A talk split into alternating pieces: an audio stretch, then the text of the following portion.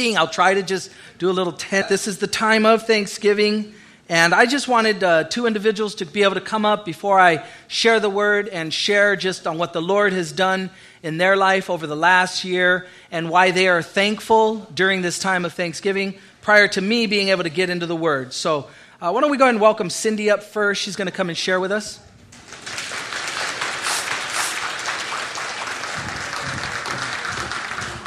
This was impromptu. Johnny just did this to me a couple minutes ago. So, a couple things I need to accomplish is getting through it without crying and um, keeping it to the time frame he gave me. So, I'm just going to really quickly tell you guys why I am thankful to the Lord and why I'm just thankful to just this body in general. Um, in 2011, early on, my husband and I just happened to be driving by and thought we'd stop in at this church. And we stopped in, and it was maybe 20 people here.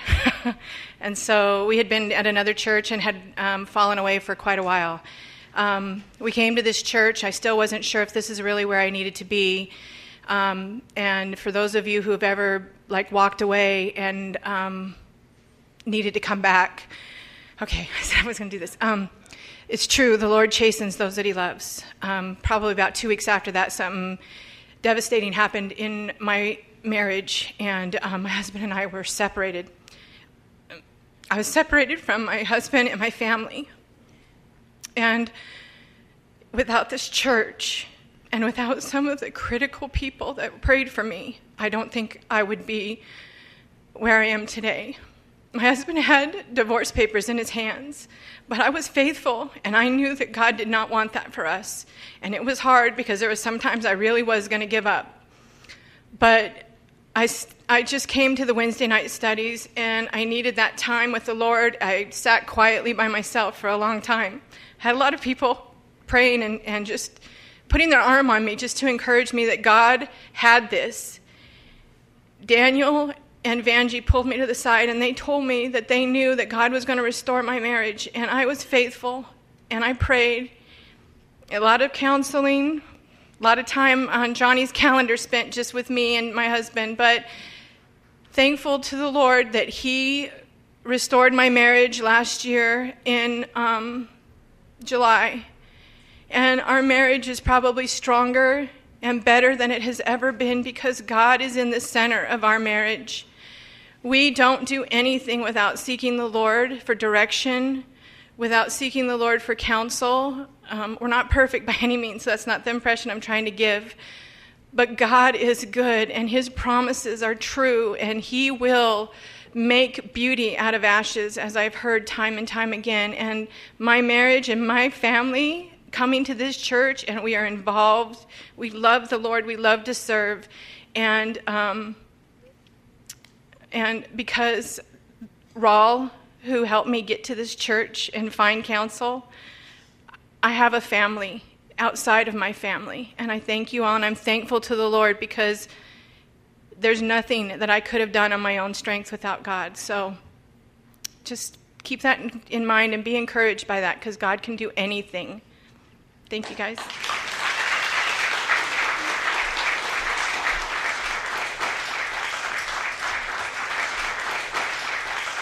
And by the way, that's God's greatest work to restore.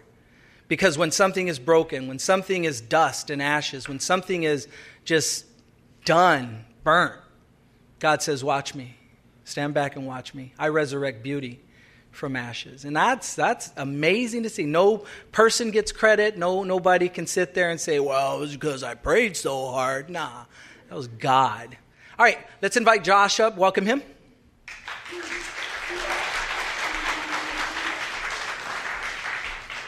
I have to say, I'm glad I got to meet Cindy and her husband afterwards because they're an awesome couple. They've been so much, they've meant so much in my life. Um, I'm glad I didn't know them when they were weaker because God made God made an awesome couple out of them. But um, you know, my Thanksgiving goes back to uh, it's it starts about three years ago. This is my first Thanksgiving uh, that I get to celebrate uh, in this lifetime. Uh, I was active duty in the Marine Corps and. Um, as before my first combat deployment, I was involved in a hit and run motorcycle accident that uh, I had to get told about because I lost so much memory. But um, I mean, I flatlined four times. I was in a coma for two months. Uh, the doctors promised everybody I wouldn't make it. Um, once they saw that I would make it, they promised everybody I would be mentally retarded. with all the brain injury I had. Um, I mean, you can see today, I had to learn to walk, talk, eat. I had to learn to do everything again. They, they couldn't wait to tell me within seconds that they came within two seconds of amputating my arm. I am starting to shake. I have both arms. I mean, I have. They had to repair my lungs, my heart, my stomach. God has had so much mercy in my life. It's been a really tough recovery. Um, I have no family or anything. I was born in foster care, so I had nowhere to go and nobody to, to ask for help after this. But um, I was actually I had prayed one night. I was going to Calvary Chapel, Costa Mesa, and I couldn't. I didn't have the means, transportation, and money to be able to keep going to that church and Calvary Chapel. I was I was new to new to Christ, so I didn't know what church to go to. But I I had been led to that church, and I loved what they what they offered, what they taught. So I prayed one night, like Lord, please show me a church nearby that I can walk to, that I can that I can grow in you, Lord. And next day, I was I had been walking up the street. One one street I walk up every used to walk up every single day. Um, and I just happened to see a Calvary Chapel sign right there. I ended up walking in. I've been coming here ever since late February, March. I, I love everybody I've met. Um, they're a great family. This is a great church to learn and grow. Um, bring all your problems to the Lord. He He is God. He is our Maker. He does He does fix things. Um, that's how I, I I thank God uh, the most that, that He's in my life. I, I thank God every single day that no matter what happens, I know I have eternity with my Lord and Savior. Everybody have, have a great day.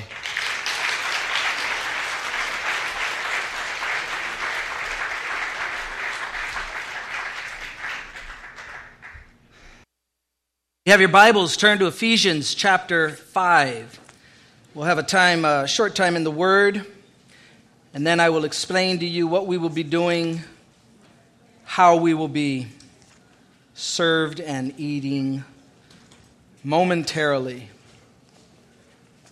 Ephesians chapter 5. Happy birthday, Jocelyn, who stayed home because she didn't think it was right to eat turkey on her birthday. That's my daughter. Father, we thank you for your word, Lord, and we thank you that you are still in the business of doing what you've always done.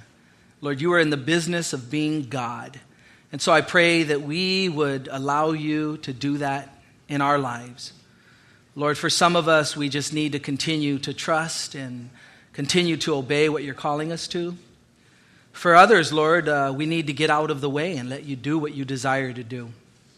And Lord, even for others, we may just need to have that starting point with you where we surrender our heart and our life to you. So Bless this time that we have together, Lord.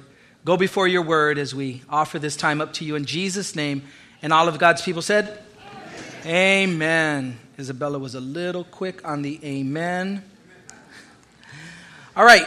What is a spirit filled life, or what does a spirit filled life look like?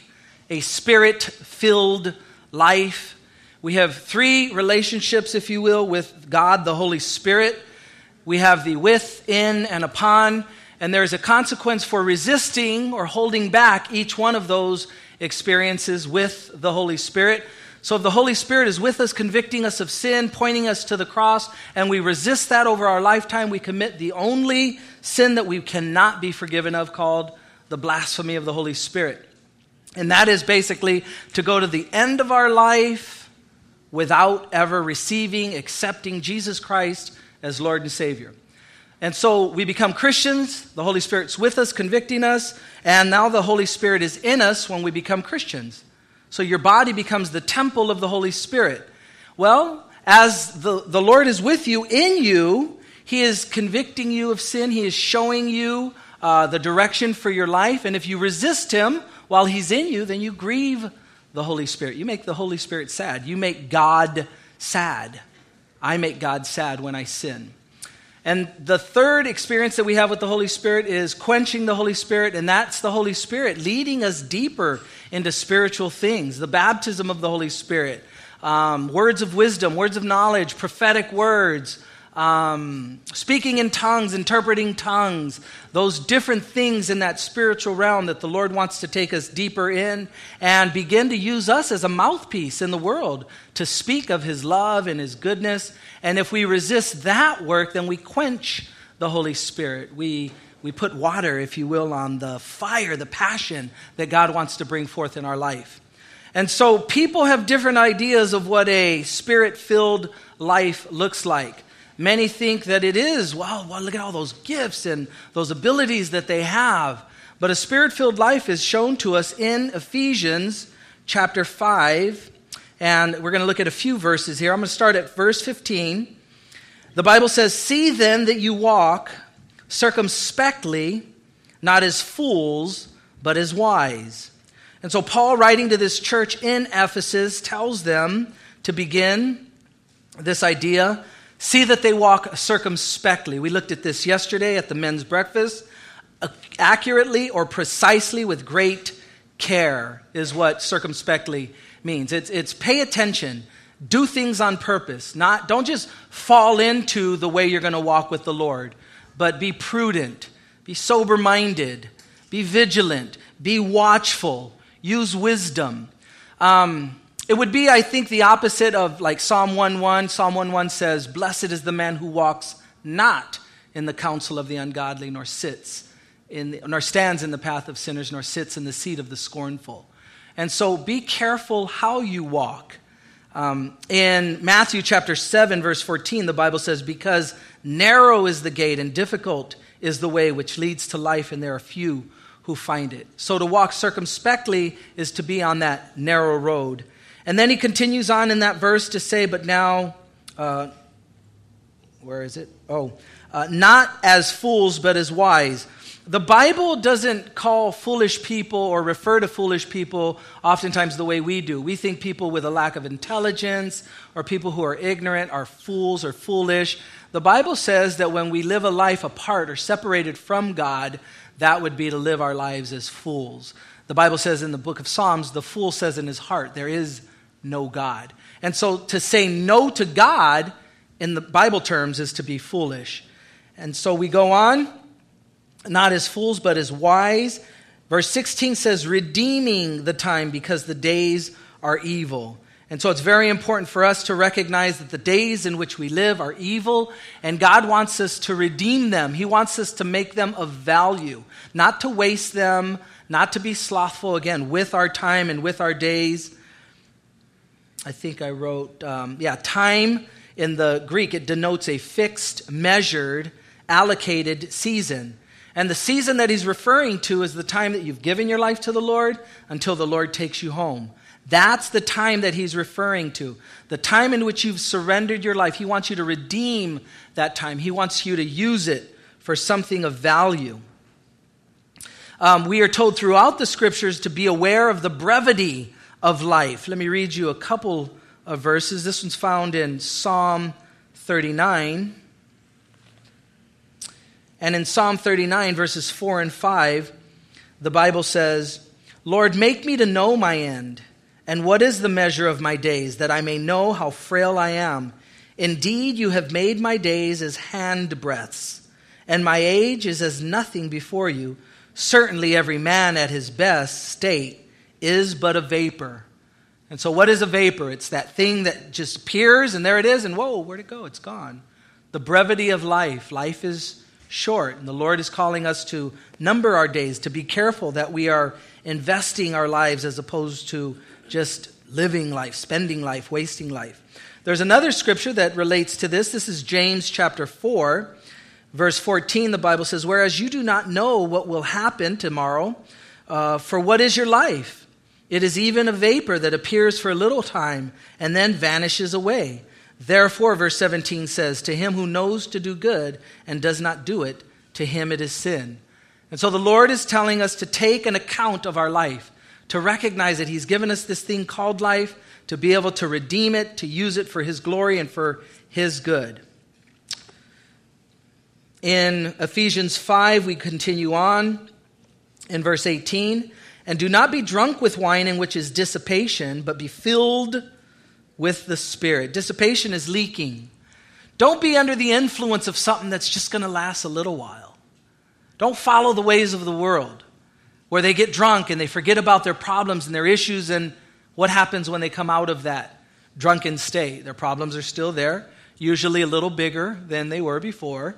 But they're nonetheless still there. And he's saying, I want to encourage you if you're going to be under the influence of something, be under the influence of the Holy Spirit. Be filled with the Holy Spirit. Let the Holy Spirit be that thing that is guiding you, that is driving you, that is leading you along your path in life, as opposed to doing something that's just going to leak anyways. Then he goes on, um, verse 19, and he gives four things that a spirit filled life looks like. Number one, speaking to one another in psalms and hymns and spiritual songs, singing and making melody in your heart to the Lord. That's two. Giving thanks always for all things to God the Father in the name of our Lord Jesus Christ. That's three. And number four, submitting to one another in the fear of God. And so, if we are filled with the Spirit, we should speak to one another a certain way. We should sing, and there should be a melody in our hearts. We should be people who are grateful, giving thanks always for all things, and we should be willing to place ourselves under the authority of others. When we recognize that God brings individuals in our lives who we are called to submit under, then we gladly place ourselves under those individuals and we submit to fall under rank, to fall in line under. And then he goes into marriage and family and all of those things. But before he does that, he says the only way that's going to work, the only way you're going to be a husband that's able to love your wife, the only way that you're going to be able to be a wife that respects her husband is if you are filled with the Spirit and these attributes are in your life. I wanted to take a look at a few verses on thanks and what the Bible has to say about thanksgiving. Let me read you these 1 Thessalonians 5:18 in everything give thanks for this is the will of God in Christ Jesus for you. Lord in, in everything? Yeah, in everything give thanks. Count it all joy, James would say, when you fall into various trials. Lord, I'm, I'm going to I'm gonna count it all joy for the trial. No, no, no. Count it all joy because you know that God is going to be able to do something in your life through that difficulty that maybe he wouldn't be able to do in your life had you not gone through that difficulty. So count it all joy. Recognize God is able to take the broken and fix it. God is able to take that which is burnt and resurrect life from it. God is able. And so that's where you're counting it all joy and that's where you're giving thanks. 2 Corinthians chapter 4 verse 15 says, "For all things are for your sakes, that grace having, a, having spread through the many may cause thanksgiving to abound to the glory of God. Um, in 2 Corinthians, they were to bring this gift, and the gift that they were to bring out of a sacrifice caused others to give thanks to God. It's 2 Corinthians chapter 9, verse 12 and 15. The Bible says, For the administration of this service not only supplies the needs of the saints, but also is abounding through many thanksgivings to God and then it says in verse 15, Thanks be to God for his indescribable gift. And you may say, but, but it's hard, it's difficult. Paul would, out of a jail cell, write the, pastor, the jail epistles. What are they called? The epistles that he was in jail? I don't know, I forgot what they're called. Um, but one of them would be Philippians. And in Philippians, Paul writes, Be anxious for nothing, but in everything by prayer and supplication, with thanksgiving, let your requests be made known to God. And so, by everything with thanksgiving. Colossians 2 6 and 7 says, As you therefore have received Christ Jesus the Lord, so walk in him, rooted and built up in him, and established in the faith, as you have been taught, abounding in it with thanksgiving. And then last one, Hebrews 13 15. Therefore, by him let us continually offer the sacrifice of praise to God, that is the fruit of our lips, giving thanks to his name. And so, throughout the scriptures, over and over, we are encouraged to have a heart of gratitude. And I, as maybe some of you, oftentimes am, am busted in this area. I look at what I don't have. I look at what I used to have and I compare it to what I now have or don't have. And, and I just do this and these mental gymnastics take place in my brain and the Lord is kind of busting me and nailing me and showing me Why don't you stop complaining about that? Why don't we rejoice in what you have instead of what you don't have? Or, or be happy for what you're blessed with as opposed to looking at somebody else's blessing and wondering, well, why don't I have that? And so on and so forth. And so that we would be those that are spirit filled, individuals who have a heart of gratitude, a heart of thanks. If you want to read a, an awesome picture, um, in the Old Testament, Second Chronicles chapter 20, you have Jehoshaphat, and you have all of these armies and these lands, these enemies are coming against him. And all of the physical battles in the Old Testament are pictures of our spiritual battle who are Christians. And so you have all of these people coming against in all of these lands. And it's interesting how the Lord would bring um, Jehoshaphat and the king to be able to bring Jerusalem and, and Judea into victory, and it's all through a heart of praise. If you read through Second Chronicles chapter 20, you'll see that God just takes them from this place where he says, No, no, no, no. Stand still and watch the salvation of God. Watch me work on your behalf. You just utter praises to me. You just have a heart of gratitude and thankfulness for the many things that I've blessed you with already, for the many wonderful things that you have already, and begin to praise God and thank Him. And then the enemies would fall down dead, and it would take three days in that chapter for them to be able to take all of the loot, all of the blessings that God had in store, and they didn't have to do anything but stand back and watch the hand of God do it for them. All they needed to do was to have hearts of gratitude, praise coming from their lips to God, for the victory was given to them. And so it's an awesome picture, and I end there. During this time of Thanksgiving, we thank you guys for joining us. We thank you for being here. And so now we're going to have a time to just grub. You feel me? We're going to throw down.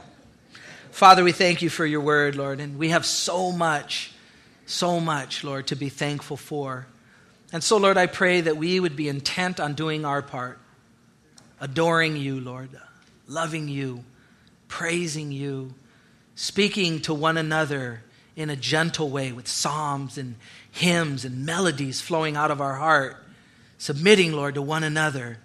And that is the spirit filled life, Lord, that brings you glory, brings you honor, brings you praise, brings you, Lord, adoration because we become trophies of your goodness and your grace.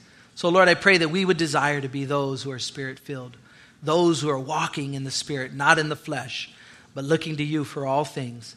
So, Father, we thank you for the meal. We thank you for the hands that have prepared it.